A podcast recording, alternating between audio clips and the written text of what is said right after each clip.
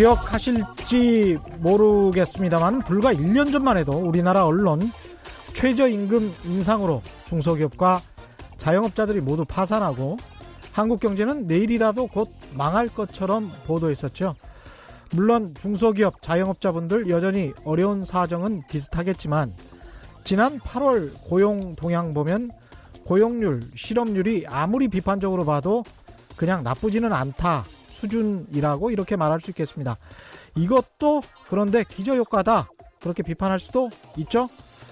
그런데 말입니다. 사실 제가 지난해 연말입니다. KBS 저널리즘 토크쇼 제2 공개 방송에서 시청자 분들에게 직접 이런 말씀을 드린 적이 있습니다.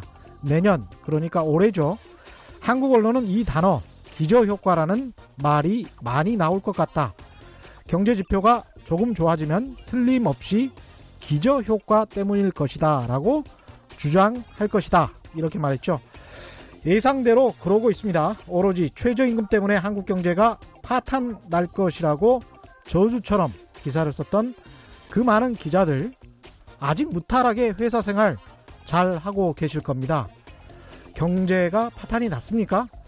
진실은 거의 늘 양극단의 어중간한 어떤 지점에 어딘가에 있겠습니다만은 언론은 거의 늘 양극단의 한쪽 단면만을 가공해서 극대화해서 보도합니다. 독자나 시청자들이 현실을 제대로 객관적으로 판단하게 하도록 도움을 주기 위해서 그럴까요? 아니면 지금 당장 오늘 이 기사가 잘 팔리게 하기 위해서 그럴까요? 네, 안녕하십니까. 진실 탐사 엔터테이너 있는 대로 다가 최경령입니다. 오늘의 경제 퀴즈는요. 지난 22일 황교안 자유한국당 대표가 당의 경제 정책인 민부론을 발표했죠. 민부론은 국민, 시민이 부자가 되는 이론, 방안이라고 어, 말할 수 있겠는데요. 그럼 자본주의 하면 떠오르는 이 사람, 에덤 스미스가 저술한 비슷한 이름의 책이 있습니다. 국가가 부유해지는 이론이라는 뜻의 이 책 제목은 뭘까요? 국민이 부자가 되는 건 민부론, 국가가 부유해지는 건 그럼 무슨 불론? 아, 정답을 아시는 분은 짧은 문자 50원, 긴 문자 100원에 정보 이용료가 부과되는 샵 9730번으로 문자 보내주시거나 무료인 콩과 마이케이로 보내주셔도 좋습니다. 정답 보내주신 분들 가운데 다섯 분 선정해서 싱크대 물막이 보내드리겠습니다. 최경량의 경제쇼는 유튜브로도 실시간 생중계되고 있죠. 지금 접속하시면 함께 하실 수 있습니다. 세상에 이익이 되는 방송 최경령의 경제쇼 출발합니다.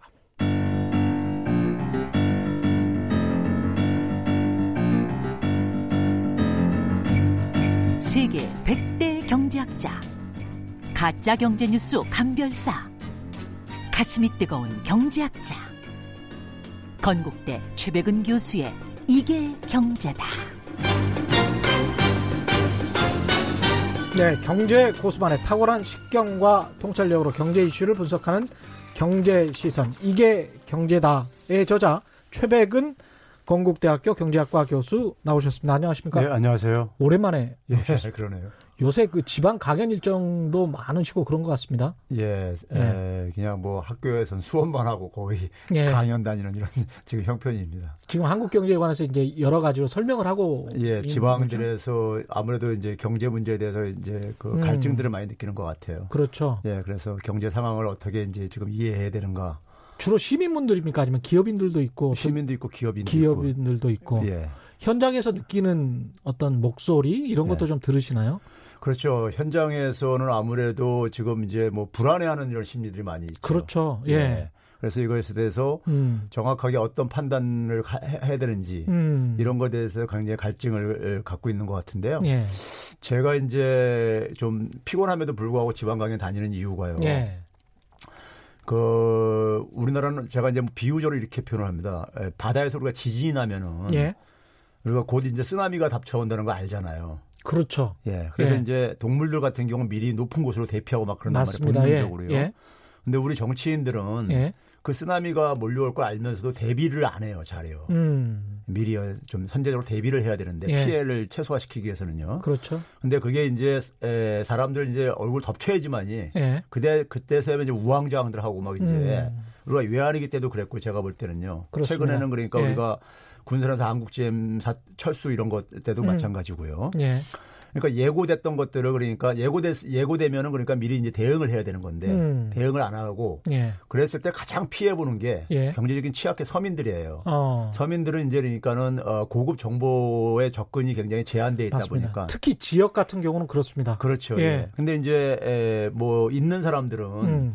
그런 정보들을 음. 굉장히 어쨌든 간에 도 빨리 취득을 하고 음. 자기가 또 비용 들여서 또 어쨌든 취득도 하고 그러다 보니까는 예. 대비를 해요. 예. 그래서 최소화시키거나 혹은 때로는 유기를 기회 삼아서 돈도 벌기도 하고요. 음. 근데 일반 서민들은 정부만 믿고 음. 정부가 근데 뭐 유기 경보를 안내 발, 이 발동을 안 하면은 그렇죠. 그건 뭐 그냥 어, 평상시처럼 이렇게 생활을 하다가 음. 갑자기 이제 쓰나미가 덮치면 이제 그때 제일 피해 보는 거는 음. 일반 국민들이죠. 우리가 뭐 대표적으로 외환위기를 그 소재로 다뤘던 그 최근에 그 영화 있었죠. 영화 있었죠. 예, 예. 예. 예. 거기서도 이제 국가 부도의 날인가 이런 예. 거기서도 마찬가지로 그러니까 일반 국민들은 음. 정부만 믿고 있다가 음. 그렇죠. 다 이제 정부 일반 국민들이 가는데 그런 점에서 저는 지식인의 역할 음. 중에 예. 지식인의 이제 교수 같은 경우 사회 봉사 역할이라는 게 있는데 예. 그러니까 일반 국민들한테 그러한 정보를 음. 좀 전달하는 정확한 정보 예, 예. 그런 거를 전달해 가지고 음. 어, 좀 이제 미리 이제 자기들 자신, 자, 자신들도 음. 좀 어떤 대응을 할 수 있도록 음. 하는 것도 저는 중요한 어떤 기능이라고 생각을 해가지고 그래서 강연을 좀 다니고 있습니다. 어떤 질문들이 주로 많이 나옵니까? 강연. 그러니까 지금 다니면. 이제 보게 되면은 뭐, 예. 어, 국내적으로도 경제가 뭐 굉장히 어렵다는 얘기들을 예. 이제 언론들에서 막 이제 쏟아내고 그러니까. 예. 진짜 이게 뭐 IMF 같은 사태가 오는 건가 음. 이런 두려움도 있고요. 그렇죠. 그리고 뭐 대외적으로도 그러니까 이게 지금 어떻게 돌아가고 있는 건지 어. 예, 세계 이 경제 상황도 우리 경제 상황이 정확히 뭐냐 이런 예. 현실에 관한 정확한 진단을 할 수 있는 그런 그런 조언 이게 필요한 거군요. 예, 기업인들조차도요. 음. 기업 경영하는 임원들도 임원 대상으로도 많이 강연을 하는데 예. 임원들도 그러니까 지금 이 세계 경제 돌아가는 상황을 음. 어떻게 이걸 이해를 하고 얼마나 이 상황이 지속될 것인가라든가 예. 이런 거에 대한 이제 그러니까 궁금증들이 많이 있어요. 알겠습니다. 네. 안 그래도 이제 오늘 주제는 어떻게 보면 자유한국당 제1야당이죠. 네. 자유한국당이 한국 경제를 어떻게 보고 이것을 어떻게 대처해야 한다 라는 것에 관한 종합한 예. 민부론이라는 것을 예. 제가 이제 모두에도 말씀드렸지만 나왔는데 안 그래도 우리 최경영의 경제쇼 청취자분들이 헤이든 H A Y D N 이 헤이든 분도 요즘 민부론에 대해서 많이 나오는데 도대체 뭔지 제대로 분석해 주는 것이 없네요. 조목조목 분석 부탁드립니다. 이런 말씀을 하셨고요. 네. 황희정승 님도 전 은퇴자인데 저도 부자가 될 수 있다는 것이 민부론인가요? 아니면 혹시 MB의 747 공약과 비슷한 건지 궁금합니다. 이렇게 이야기를 하셨습니다. 네. 그래서 이게 자유한국당 황교안 대표가 굉장히 역점에서 추진한 경제 비전 예. 같은 거라고 볼 수 있겠는데 민부론의 내용에 대해서 굉장히 궁금해 하시는 분들이 많아서 민부론의 내용을 좀 조목조목 사안별로 자세하게 좀 설명을 해드리고 이게 어떤 것은 뭐 긍정적이고 어떤 것은 어떤 비판의 소지가 있는지 좀 이야기를 해주시면 좋을 것 같습니다. 일단 현실에 대한 진단이 네. 있는데 제가 민부론 모두에 나온 서론에 나온 부분을 읽어보겠습니다. 자유한국당 민부론에는 이렇게 나와 있네요. 2017년 문재인 정부가 들어선 이후 대한민국의 자유민주주의와 시장경제의 본질적 가치가 위협받고 있다. 그래서 이제 소 제목이 문재인 정권 3년 차에 경제 붕괴 위기 이렇게 되어 있습니다. 경제 붕괴 위기 상황이다. 그래서 국내 기업들은 엑소더스 탈한국 현상이 점점 빨라지고 있고 또 다른 이야기는 이제 그래서 왜 이렇게 위기가 초래됐냐? 소제목에 이렇게 돼 있네요. 소득 주도 성장, 최저임금 급 인상, 급격하게 인상했다는 거죠. 획일적 주 50, 52시간 근무제가 경제 위기를 초래했다. 뭐 이렇게 돼 있고요.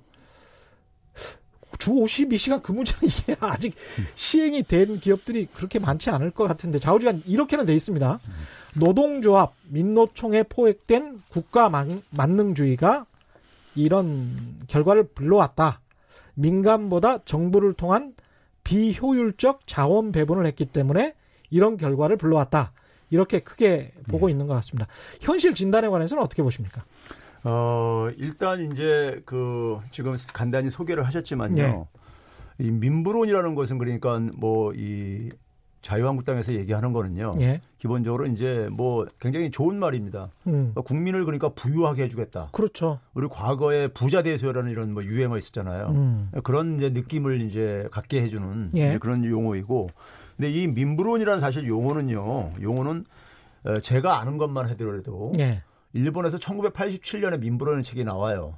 저도 그 표지 봤습니다. 아, 예. 그 표지 아마 떠돌아다니는 것은 예. 그건 예. 이제 1994년에 나온 아, 94년 버전이군요. 예. 예. 87년도 다른 저자가 또 쓴 책이 아, 있어요. 아, 그러니까 있군요. 일본인 일본 저, 지식인들이 예. 민부론이라는 것을 80년대와 90년대 많이들 이렇게 저, 그, 이, 사용했던 용어들입니다. 시점이 묘하네요. 87년, 그렇죠. 94년. 예.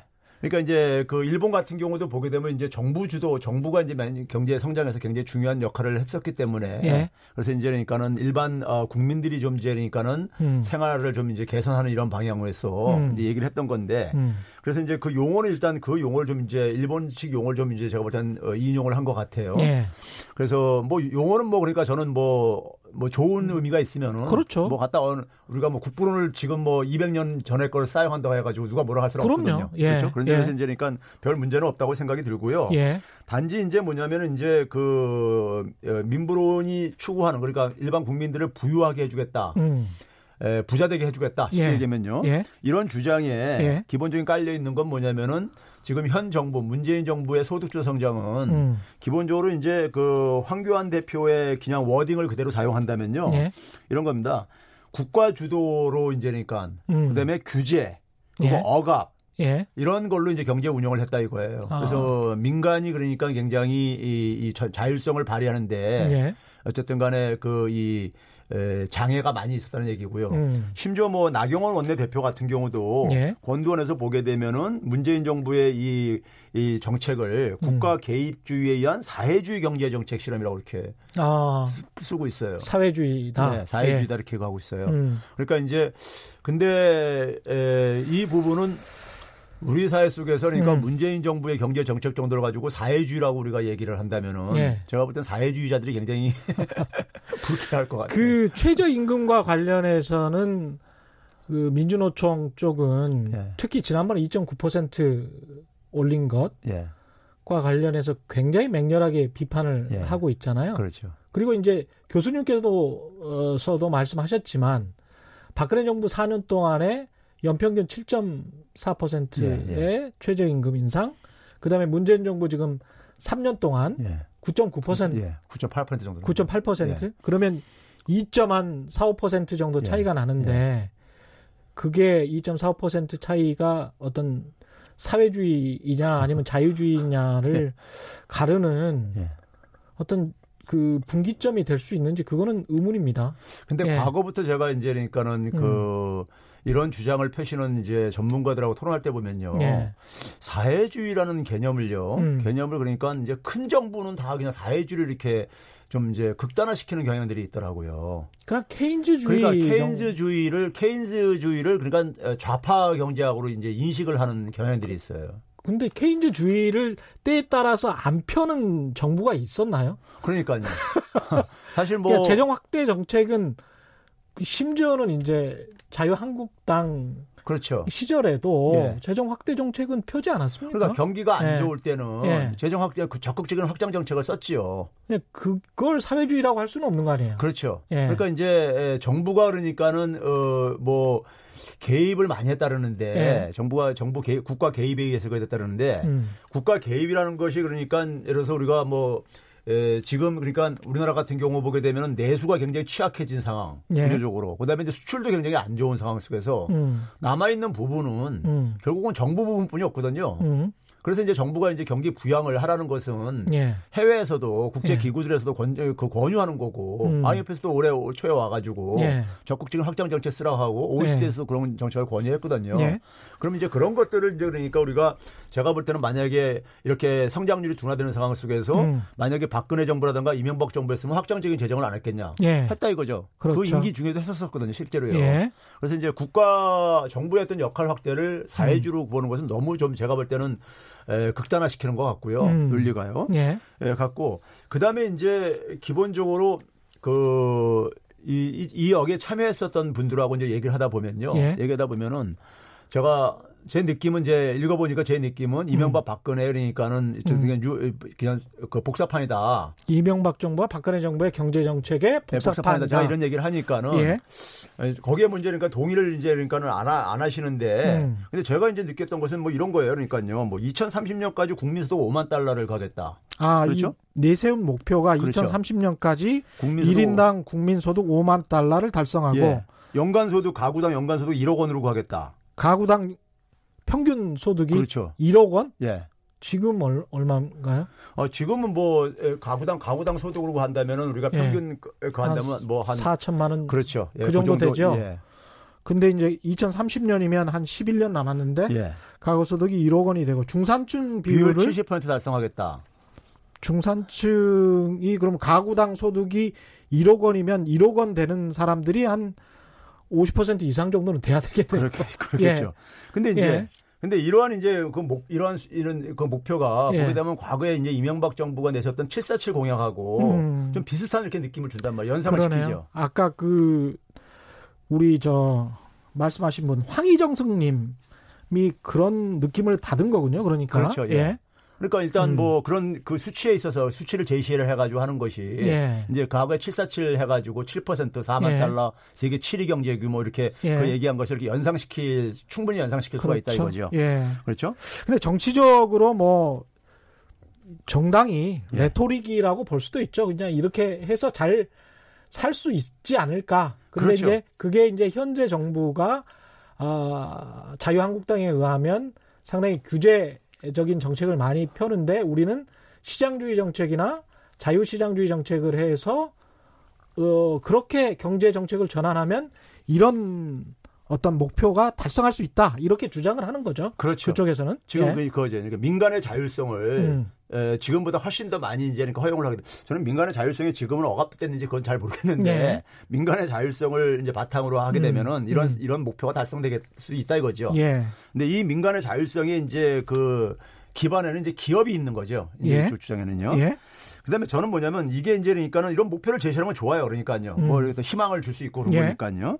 근데 문제는 뭐냐면 이것을 달성할 수 있는 어쨌든 실현 가능성이 구체적인 정책에서 보여야 된다는 얘기죠. 그렇죠. 그러면 747 공약도 그러니까는 목표는 좋았죠. 음. 근데 문제는 게 달성이 안 됐잖아요. 그렇죠. 달성이 안 됐는데 예. 달성이 예? 안된 것에 대한 저는 성찰이 좀 필요하다 이거죠. 아, 왜 달성이 안 됐나? 예, 그렇죠. 음. 근데 그, 어, 그리고 이제 마찬가지로 박근혜 정부에서도 음. 똑같이 이제 우리가 기억나는 게 뭐냐면 줄푸스에 있었잖아요. 예. 그렇죠? 세금과 정부 규모는 줄이고 음. 지금 이제 그러니까 이 그 민부론에 나오는 얘기랑 비슷해요. 예. 지금 문재인 정부가 정부가 굉장히 그러니까는 그 이 국가 개입에 의해 가지고 정부가 예. 너무 크다 이거죠. 그러니까요. 예.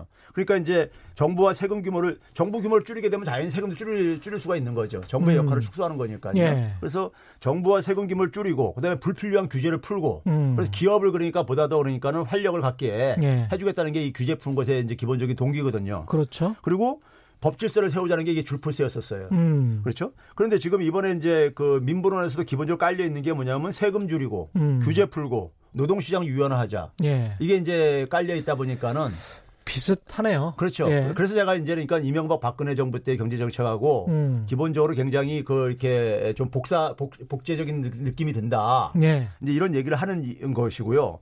4대강 보를 해체하는 것에 관해서도 굉장히 비판을 해 놨더라고요. 민주론 그렇죠. 안에서 예. 보니까. 그렇죠. 예. 예. 그래서 4대강 같은 경우는 상당히 비판이 많았었는데 22조 원 정도 들여서 전체적으로 그렇게 보를 쌓은 것에 관해 지금 어떤 혜택이 있느냐. 아니면 오히려 환경 오염이 더 되는 거 아니냐 이런 비판이 있었는데 거기에 관해서는 또 별로 이야기를 안 했더라고요. 예, 오히려 지금 4대 강보를 해체하는 게 잘못이다 이런 식으로 해 있는 게 저 써져 있는 것 같고요. 6421님이 지금 제주에 비가 엄청 와요. 아이 데리고 가는데 앞이 안 보인다라고 말씀하셨고요. 4847님은 제주도 동부지방에 폭우가 내린다고 하네요. 제주 동진 여객 기사님들 감속 안전 운행하시기 바랍니다. 이렇게 되어 있습니다. 남해 도서 지역과 제주에 비가 많이 온다고 합니다. 비 피해 없도록 각별히 신경 써야 되겠습니다. 장모님, 딸조님. 예. 아이디가 이상. 예. 아주 재미있으십니다. 경제가 엉망인데 두 분은 항상 좋다네. 뭐 이렇게 말씀하셨네. 경제가 좋다고 말한 적이 한 번도 없습니다. 예. 늘 경제가 안 좋다고 이야기를 하고 있습니다. 수출이 급감하고 빈 상가가 즐비한데 예, 취업률도 동네 시에 동 동네 시에서 준 조끼 입으신 어르신들이 많이 늘어서 인 것 같은데 뭐 이런 이야기를 하셨고요. 그러니까 고용률에 관해서 예, 예. 이야기를 예. 하신 것 같은데 뒤에 부분 예. 그는 어떻게 생각하십니까? 정부가 예. 노인 일자리만 늘린 것 아니냐 이런 예. 비판 그리고 이 민부론에도 나와 있지 않습니까, 사실은? 예. 근데 이제 민부론이 이제 아무래도 이게 인쇄물이다 음. 보니까요. 예. 쓰여지는 시점이 예. 쓰여지는 시점이 아무래도 좀 이제니까는 최근에 8월 고용 지표를 음. 반영을 안 한다고 좀 이제 이해는 저는 하고 싶어요. 예. 예. 근데 왜 그러냐면 8월 고용 지표에서 예. 실업률이 사상 최저예요. 그렇죠. 99년 예. 어, 그러니까 8월 고용 지표가 이제 음. 99년부터 통계를 짓기 하는데 음. 99년 이래 최저예요. 음. 그러니까 지난 몇 달 동안에는 그러니까 실업률이 최악은 아니었었고 예. 좀 높았었지만은 높은 편이었었지만은 음. 고용률이 근데 고용률도 역대 최다였었거든요. 예. 지난 몇 달 동안에요. 예. 그래서 실업률만 보면 안 된다. 이제 고용률도 같이 봐야 된다 이런 얘기를 하고 그랬었는데 음. 근데 이 그 이번에 이제는 그러니까는 그 고용 이제 일자리 증가 중에서요. 예. 45만 2천 개가 이번에 그러니까 고용 surprise가 나왔죠. 숫자로 볼 때는요. 일단은요. 예. 45만 2천 개나 일자리가 증가했으니까요. 음. 근데 이제 대개 이분이 지금 말씀하시는 게 뭐냐면 음. 60세 이상 일자리가 예. 39만 1,400개 이상이 증가했어요. 음. 그러니까 이게 퍼센테이지로 보면 87%가 조금 넘어요. 예. 그러니까 거의 10개 중에서 9개 일자리가 60세 이상 일자리다. 예.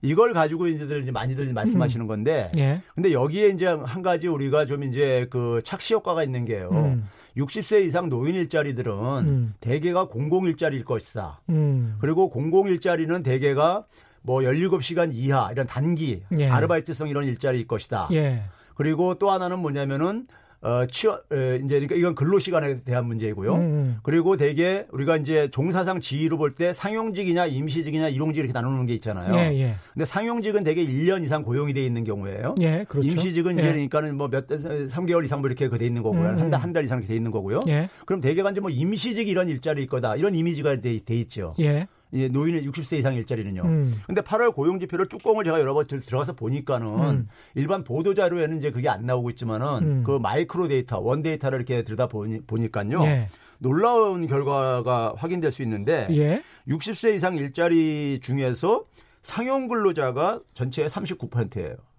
오.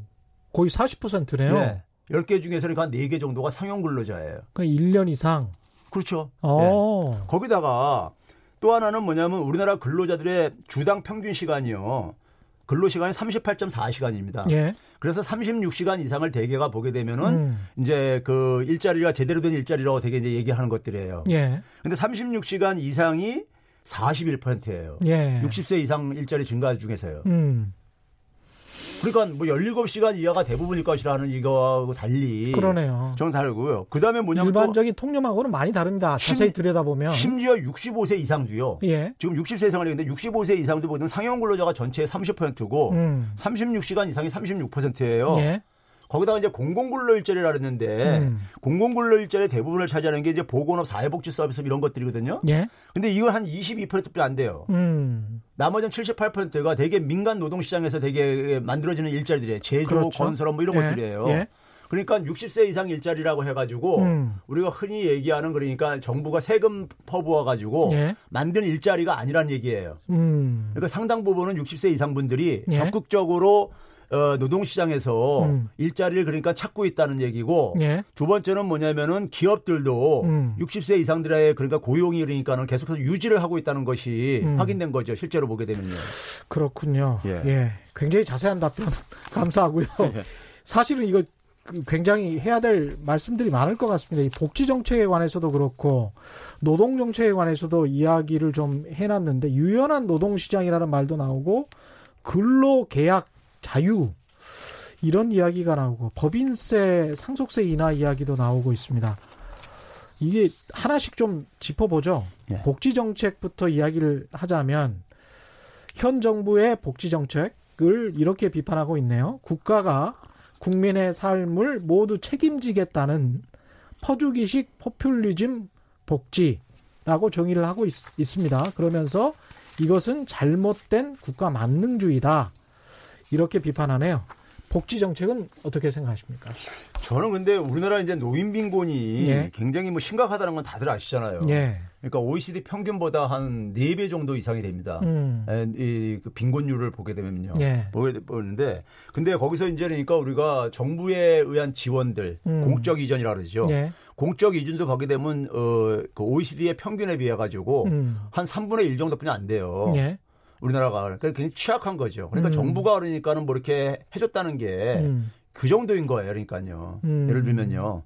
네? 고작 해야 이제 노인들 그 어떤 공적 자금으로 예. 공적 이전을 좀 해준 것 정도 예. 기초연금을 좀 올려준 것 정도 뭐 이 정도였다는 거죠. 그렇죠. 예. 그게 이제 왜 그러냐면요. 음. 우리나라의 복지 체계는 기본적으로 김대중 정부에서 본격적으로 이제 그러니까 도입이 되기 시작하잖아요. 예. 근데 그게 이제 그 당시 사용했던 개념이 생산적 복지입니다. 음. 생산적 복지라는 게 뭐냐면은 이게 보수주의 경제학자들이 만들어 놓은 하나의 그 복지 정책 개념이에요.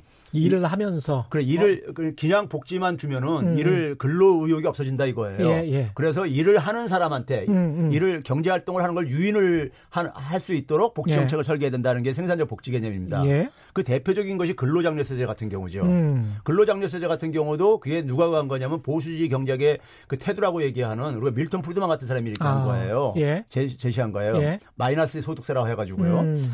그러면 이제 그런 것도 이제 보게 되면 일을 해야지만이 지원을 받는 거잖아요. 예. 그런데 문제는 뭐냐면은 고령층 같은 경우는 음. 일할 기회가 고용률이 그러니까는 자신들이 일을 하고 싶어도 음. 일자리를 잡기가 현실적으로 힘드니까. 굉장히 힘든 경우도 있단 말이에요. 예. 그럼 일을 하지 않는 분들이 음. 지금 의존하는 소득은 기초연금하고 음. 기초생계 수급 대상자로 됐을 때 그거 정도뿐이 없어요. 그러네요. 현실적으로요. 예. 근데 그게 지금 보게 되면은 기초연금도 올려가지고 한 30만 원 되고 음. 기초생계수급도 1인당 그러니까 해봤자 한 50만 원 초뿐이 안 됩니다. 그러니까 노인 빈곤율이 OECD 최고인 나라에서 그러면 기본적인 복지를 안 하면 어떻게 하란 말이냐? 그렇죠. 이런 비판이 또 나올 수 있겠습니다. 그러니까요. 예. 그래서 이제 노인 빈곤 그래서 우리가 기초연금을 한 50만 원만 올려도 네. 지금 이제 한 46%인 것을 한 33%까지 떨어뜨릴 수 있다는 이런 얘기가 나오는 게 네. 그게 바로 이제 기초연금 같은 경우는 직접 소득 분배거든요. 직접 네. 소득을 지원해 주는 거거든요. 음. 그래서 이제 그런 것들이 예, 지금 우리가 굉장히 취약한데 음. 정부가 굉장히 그러니까 퍼주기식으로 한다는 얘기는 음. 그건 제가 볼 때 너무 과장된 거라 이거죠.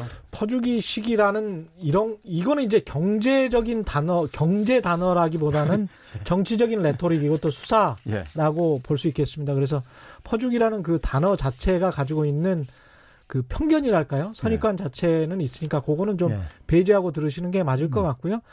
그러니까 자유한국당 주장은 복지 정책을 너무 많이 하고 있다. 예. 예, 이 정도로 이해하면 될 것 같고요. 그것은 뭐 어떤 반대하시는 분들도 있을 것 같고 찬성하시는 분들도 있을 것 같고 그래서 그거는 자유한국당의 주장은 주장대로 받아들이고요. 김미선님 같은 경우는 다른 생각을 가지고 계신 것 같은데 아동수당 10만 원 받고 어린이집 보내는데 22만 원을 정부에서 내준다. 완전 좋습니다. 고등학교도 무상교육 된다고 하면 아이 교육이 좋은 나라가 되는 것 같아요. 유치원 박용진 사, 3법도 꼭 통과되길 바랍니다. 이런 이야기를 하셨고요. 5622님, 노무현 정부 때 한국당은 경기 부양 정책하라고 난리도 아니었어요. 그에 대해서 노무현 전 대통령은 인위적 경기 부양은 미래 세대에 부담이 될 거라며 반대했죠. 덕분에 이명박 정부 때 외환위기도 잘 넘길 수 있었던 것 아닌가 이런 또 시각도 있네요. 도수연님 재정 확대 시에 생산성이 있는 곳으로 해야 한다는 말을 많이 들었는데 감이 안 오는데 구체적으로 예를 들면 생산성 있는 분야가 어떤 건가요? 아, 이거는 아주 좋은 질문인 것 같습니다. 그러니까 재정 확대 정책을 하는데 이왕 돈을 풀어서 재정 확대 정책을 할 걸 뭐 좀 생산적인 곳에다가 정부가 투자를 해야 된다, 지출을 해야 된다. 이건 뭐 맞는 말이죠. 이것과 관련해 가지고요. 예? 재밌는 표현이 있는데 예? 세계은행에서요. 음. 세계은행에서 그러니까 그 이 정부의 그 역할과 관련해 가지고 예? 두 가지 방식을 얘기를 합니다. 음. 하나는 뭐 영어로 잠깐 먼저 소개를 하면요. 예? shovel ready project라 해가지고 예? 우리말, 우리말로 예? 샤블이 부삽이라는 얘기, 부, 예? 삽, 그러니까 삽질이라는 얘기 쉽게 얘기해요. 우리말로 그대로 거칠게 표현하면 아. 삽질이에요. 삽질 프로젝트. 예, 그렇군요. 그러니까 주로 이제 토목공사 예. 이런 것들. 예. 주로 우리가 보게 되면 뉴딜 정책이 되게 이제 음. 이런 국가의 경기 부양의 대표적인 정책이잖아요. 예. 근데 그 당시 이제 1930년대 되게 했던 것이 SOC 사업을 많이들 떠올리고 있다고요. 예. 그것만은 아닌데 예. 사실은 그러다 보니까 그 이후에도 정부들이 되게 관성적으로 음. 건설 토목 경기의 대결이니까 경기 부양을 많이 연결시켰었죠. 예. SOC 사업에. 예. 그래서 이제 그런 걸 이제 shovel ready project라고 이렇게 그렇죠. 한 거예요. 예. 근데 그거 말고 이제 하는 게 bottleneck project라고 있어요. bottleneck. 예. 그러니까 예. 이게 bottle이 병이잖아요. 예. neck은 목이고요. 예. 그러니까 병을 병목을 생각하게 되면은 예. 병이 좀 이렇게 병 쪽은 이렇게 좀 두껍고 음. 목 쪽은 이렇게 가늘어지잖아요. 맞습니다. 우리가 이제 차 흐름을 보게 되면 고속도로에서 병목 현상이 예. 생긴다 그러죠. 그렇죠. 그러면 되게 이제 거기 주변에 이제 그러니까 갑자기 도로가 좁, 좁아져 가지고 음. 하게 되면 차들이 차량들이 흐르다가 쫙 막히잖아요. 예. 그렇죠? 그걸 이제 병목 현상이라고 그러잖아요. 예. 그러면 이제 그 병목 현상을 제거해 주는 프로젝트가 돼야 된다. 아. 정부의 역할은. 예. 그러거든요. 그러니까 예. 쉽게 얘기하면 그겁니다.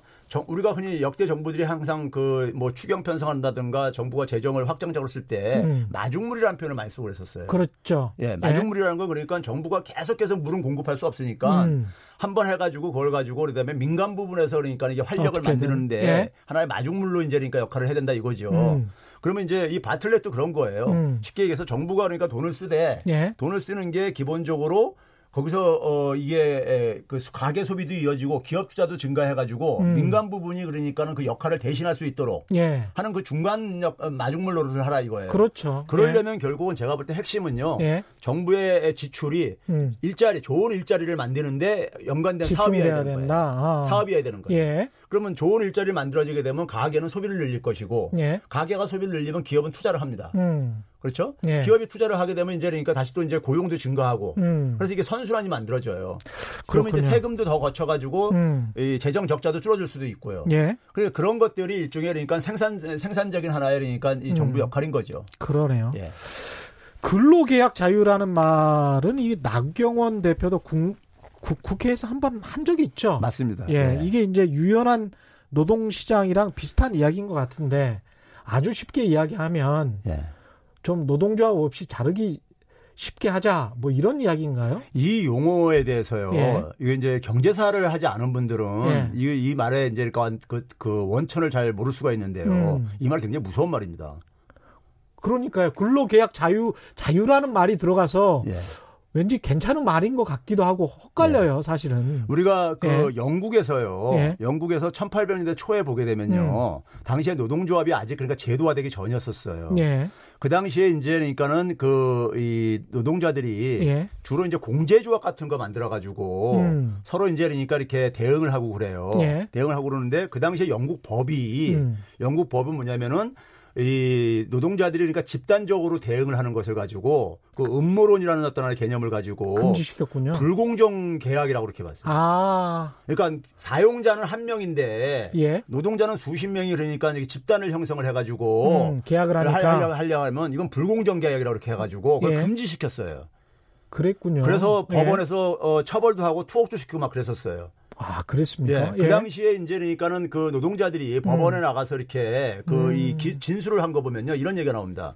노동자들은 그러니까 기본적으로 자, 어, 자본가하고 봤을 때 음. 기본적으로 힘에 있어서 그러니까 불공정할 수밖에 없다 이거예요. 그렇죠. 왜 그러냐면 내 노동력은 오늘 팔지 않, 는다고 해가지고 예. 이걸 병에다 저장했다가 내일 팔 수, 같이 팔 수가 없다 이거예요. 그렇죠. 오늘 꼭 팔아야지만 내가 먹고 산다 이거예요. 예. 근데 자본가들은 돈이라는 것은 오늘 내가 투자를 안 하더라도 그 그렇죠. 그 돈이 없어지지 않는다 이거예요. 맞습니다. 그래서 예. 기본적으로 노동과 자본의 성격은 본질적으로 다르다. 음. 그리고 그, 그런 차이 때문에 음. 힘의 협상력의 차이가 생길 수밖에 없다 이거예요. 그렇죠. 굴종적일 수밖에 없죠. 노동자 예. 입장에서는. 그래서 이제 그런 예. 이제 법원 진술이 나오면서 그런 음. 과정 속에서 이제 노동조합으로 이제 그러니까 노동운동이 가되면서 노동조합이 이제 제도화되고 그런 건데요. 음. 그래서 이제 우리 이제 헌법에서도 그러니까는 노동자들이 어쨌든 간에 힘없는 저거를 배려하기 위해서 노동 상권을 이렇게 해주고 있듯이요. 네.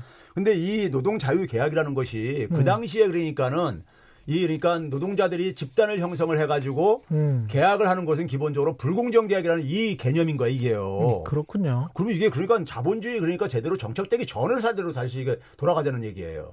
그러니까 1대1로 계약을 해라. 그렇죠. 사업주와 1대1로 계약을 해서 자기가 원하는 만큼의 임금을 받아낼 수 있는 노동자들이 과연 얼마나 그러니까요. 그러니까 노동자 예. 노동의 성격하고 자본의 성격의 차이를 어. 이해하지 않고 이렇게 얘기를 하면은 예. 그러면 뭐 유연한 노동 시장 쉽게 해고도 가능하고 그 다음에 임금도 좀 덜 줄 수 있겠습니다. 이런 식으로 그렇죠.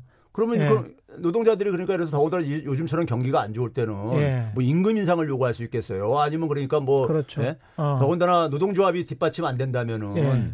우리가 이래서 지난번에 태안 화력 발전소에서 김영균 어, 음. 씨 같은 경우도 음. 결국 이제 그러니까 그 이 비정규직들이 조직 노동자가 조직 그 조직화된 노동조합이 없다 보니까는 그렇죠. 그렇게 이제 그 열악한 열악한, 열악한 이제 그러니까 고용 조건을 했던 거잖아요. 네. 그게 현실적으로 그러니까는 노동조합이 없으면 그런 네. 현상이 생길 수밖에 없어요. 그렇습니다. 현실 속에서 혼자 가서 아주 어렵고 힘든 일을 예. 혼자서 그 위험한 곳에서 그냥 하다가 잘못하면 예. 목숨을 잃을 수도 있고 그런데 그런 상황에서 계약서는 아무런 보장을 못 해주는 그런 상황인 거잖아요. 그렇죠. 그 예. 개인이 그러니까 그걸 안 챙기고 싶었겠어요. 음. 근데 그걸 목소리를 낼 수가 없는 거죠 현실적으로요. 그래. 안 하면 너 하고 싶으면 하지 말라 이런 식으로 갈 테니까요. 음. 예. 근로계약 자유라는 개념이 그렇게 오래된 개념인지 예. 몰랐습니다. 그리고 상당히 정말 무서운 개념이에요. 예. 이게 살벌한 개념이네요. 경제 퀴즈 한 번 더 보내드리면요. 저희가 지금 민부론에 관해서 이야기를 하고 있는데 민부론은 이제 국민이 부자가 되는 이론이라고 하면 애덤 스미스가 저술한 비슷한 책의 이름 국가가 부유해지는 이론 이것은 무엇일까요? 정답을 아시는 분은 짧은 문자 50원, 긴 문자 100원에 정보 이용료가 부과되는 샵 9730번으로 문자 보내주시거나 무료인 콩과 마이케이로 보내주셔도 좋습니다. 정답 보내주신 분들 가운데 다섯 분 선정해서 싱크대 물박이 보내드리겠습니다. 그렇군요. 이게 지금 근로계약 자유라는 이 단어 속에 담겨진 내용은 상당히 충격적입니다. 법인세와 상속세 인하는 여전히 주장을 하고 있습니까? 맞습니다. 아, 그래요? 그렇죠, 예. 우리가 지금 유효세율로 따지면, 실효세율로 따지면, 실질적으로 트럼프 대통령이 법인세를 인하한 미국과 한국의 법인세가 특히 대기업 법인세 같은 경우는 비슷할 것 같은데, 여기에서도 더 내려야 된다. 는 거군요. 근데요, 음. 미국이 트럼프가 엄청 내렸거든요. 많이 내렸죠. 예, 그것도 예. 엄청 내렸어요. 예, 엄청 내렸습니다. 내렸는데 예. 그 법인세 인하 효과에 대한 음. 추정 결과가 나왔어요. 미국에서요. 맞습니다. 예. 예. 근데 GDP 한 0.1%뿐이니까 기여한 게 없다고 나왔어요. 거기다가 이제 빈부격차 오히려 심해졌고 그러니까 심해 지고 국가 도, 이제 재정 적자도 예. 심해지고요. 독과점은 오히려 심화됐다. 그렇죠. 그런 결과가 예. 나왔었죠. 예. 그러니까 이제 우리가 그게 왜 그러냐면요. 음. 제가 이제 학생들 설명할 때도 그렇게 합니다. 예. 법인세 인하해 주게 되면은 음. 기업들이 돈을 음. 더 많이 버니까 주머 손에 더 많이 들어오니까 예. 당연히 기업들은 투자를 더 늘릴 게 아니겠냐 이렇게 이제 생각하는 게 일반적인 거예요. 예. 그런데 자 이걸 봐보세요. 제가 이제 쉽게 얘기를 드릴게요. 음. 동네에서 음. 치킨집 하시는 분이 예. 치킨집 하는 하시는 분이 한 달에 자, 아니 자기가 보니 한 달에 한 천 마리 정도 팔아요. 예. 천 마리 팔아가지고 한 2천만 원 정도 수입이 나온다고 해보세요. 한 마리당 2만 원씩 해가지고요. 음. 2천만 원 수입 나온다 해보세요. 음. 그래서 거기서 자기 비용 빼고 보니까 한 한 뭐 400만 원 정도 만약에 자기 수입이 생겼다고 해보세요. 예. 그럼 400만 원 중에서 만약에 세금이 20%면은 음. 얼마 세금 내는 거죠? 80만 원 내는 겁니다. 예. 80만 원 내는 거죠. 근데 그걸 10%로 깎아줬어요. 예. 그러면 어, 400만 원 수입해서 10% 적용하면 40만 원만 내는 거니까는 음. 40만 원이 추가적인 수입이 생기는 겁니다. 예. 그렇죠? 치킨집 사장님한테. 음. 그럼 이 40만 원이 더 생겼다고 해가지고 음. 40만 원이면 치킨을 한 마리당 천만 만 원씩 만약에 사올 수 있다고 한다면은 음. 사그 얼마 얼마입니까? 40마리 더 이제 사다가 튀길 수가 있는 거예요. 그러네요. 예. 그러면 1,040마리를 튀기겠냐 이거예요. 1,000마리 팔던 데서. 자, 무슨 얘기냐면은 예. 지역에서 그러니까 지금 뭐냐면 기껏 파는 게 1,000마리인데 음. 안 팔리는 상황, 1,000마리 이상 안 팔리는 상황 속에서 음. 자기가 더 그러니까는 치킨을 사다가 튀길 튀길 수가 있는 여력이 생겼다고 해가지고 예. 더 많이 사다가 튀기겠냐 이거예요. 시장 수요가 뒷받침 안 되는데 음. 그냥 기업한테만 주머니의 수익을 더 늘려주는 것뿐이죠. 그런 비판도 가능하겠습니다. 이 민부론이 영국 경제학자 경제학자 에덤 스미스의 국부론 오늘은 답을 확확 말해주는 그런 날인가요? 모티브를 땄다는 이야기도 있는데 국부론 내용을 궁금해 하시는 분들이 많습니다. 예, 예 잠깐만 소개해 주십시오. 어, 사실 이제 음. 그 기본적으로 에덤 스미스가 국부론 쓸 때는요. 예. 이런 거예요. 예. 각 개인들이 음. 각 개인들이 그러니까 각 개인들은 다 자기 합법적인 범위 내에서 예. 자기 이익을 추구한다 이거예요. 음. 그건 뭐 당연히 자연스러운 거죠. 예. 그러면서 자기가 소비자들은 소비를 하고 음. 기업은 생산 활동을 하고 음. 다 자기 개인의 이익 관점을 산다 이거예요. 예. 그러면 그러고 소비를 하거나 생산을 할 때 국가가 그러니까 내가 이걸 소비하고 내가 이걸 생산하면서 국가에 얼마나 기여를 할 것인가 이런 거 생각 안 한다 이거죠. 그렇죠. 그렇죠. 우리 평상시에 예. 그러듯이요. 예. 그런데 결과적으로 그렇게 된다 이거예요. 국가가 음. 부유해진다 이거예요. 각자가 이익을 추구하다 보면 국가가 예. 부유해질 것이다. 예. 뭐 이런 이야기. 그러니까 사실은 그러니까 예. 이 국부론이라는 것이 예. 국가의 부, 국가만 부자 만든다는 개념이 아니라 음. 그러니까 개인들이 그러니까 음. 개인들이 자유롭게 그러니까 자기 이익을 추구한 결과가 음. 사회적으로도 가장 그 이제 그 바람직한 결과가 나온다 이거예요. 음. 이런 개념입니다. 바로라님이 그런 의미에서 이제 자유한국당의 민부론을 아마 찬성하시는 내용인 것 같습니다. 최 교수님 다 좋은데요. 기업이 감내하고 돈 벌어서 직원 먹여 살리기 위해서 이 기업을 하는 게 주 목적이 아니니까 법인세를 올리고 세금 올리고 최저임금 올리면 그러면 기업 경쟁력이 떨어지고 경제가 더 나빠지는 거 아닙니까? 이런 반론을 펴셨습니다. 어떻게 보십니까? 그렇죠. 기업이 예. 그러니까는 돈을 버는 목적을 가는 거 당연히 저도 인정을 해요. 예. 목적이 있는데 문제는 뭐냐면은 기업이 돈을 벌던 음. 개인이 돈을 벌던 음. 우리가 사회를 구성하고 살아야 되잖아요. 예. 사회를 구성하고 사는 데 속에서 필요로 하는 경비가 있는 거죠. 음. 그리고 개인이든 기업이든 간에 그 사회로부터 혜택을 많이 보고 있죠. 예. 그렇죠? 예. 자기 혼자만의 능력 가지고 그러니까 돈을 버는 건 아니거든요. 음. 우리가 유명한 그러니까 미국의 워렌 버핏이 예. 자기가 만약에 방글라데시에서 태어났으면은 음. 이렇게 불을 이렇게 누릴 수 있었겠느냐. 그건 불가능하겠냐 이런 예. 얘기를 해요. 불가능합니다. 예. 그러니까 자기도 그러니까 이래서 미국에서 태어나고 미국에서 이렇게 미국의 제도에 예. 좋은 제도를 그러니까 자기가 혜택을 입었기 때문에 그렇죠. 그렇기 때문에 이렇게 돈을 벌 수 있었다는 얘기를 하거든요. 음. 그러면 거기에 대한 그 대가가 바로 뭐냐 세금인 거예요. 아. 그렇게 이해를 한다고요. 저는 어. 그게 정확한 이해라고 생각이 들어요. 음. 사회로부터 그러니까 우리가 예를 들어서 뭐 부동산 같은 것도 그렇잖아요. 정부가 음. 그러니까 예를 들어서 어느 지역을 그러니까 예를 들어서 도로도 깔아주고 예. 하게 되면 그걸로 인해서 그 지역의 집값이 올라갈 수 있어요. 그러면 그게 그 개인이 어떤 개인의 노력만 가지고 집값이 올라간 게 아니잖아요. 음. 그렇죠? 예. 사회 사회로부터 그러니까는 음. 상당히 많은 혜택들을 보고 있단 말이에요. 예. 우리가 그래서 어렸을 때부터 사실은 시작 그 사회로부터 혜택을 많이 보고 있죠. 음. 자랐죠. 예.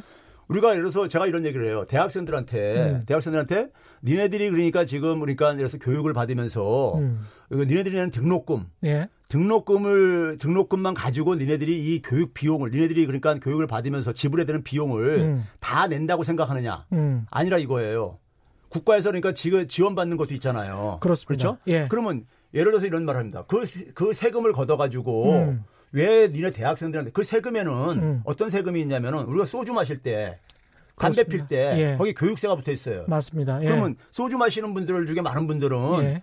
이 대학교 안 들어가 본 적도 없는 사람들이 가난한 사람 부자인 사람이 섞여 그 사람 세금 낸 걸 가지고 왜 대학생들을 네. 지원해 줘야 되느냐 이런 말을 제가 하거든요. 음. 그, 그 그건 굉장히 불공평한 거 아니냐 이런 얘기를 해요. 그렇죠. 그럼 왜 해주느냐? 음. 대학생들이 그 대학 교육을 받아가지고 음. 자기 그러니까 개인의 이득을 추구하며 살지만은 음. 결과론적으로 사회에 많은 기여를 돌려준다는 이게 깔려 있다 이거예요. 그 기여 돌려주는 것 중에 하나가 세금 같은 거죠. 예. 돈 많이 벌어가지고요.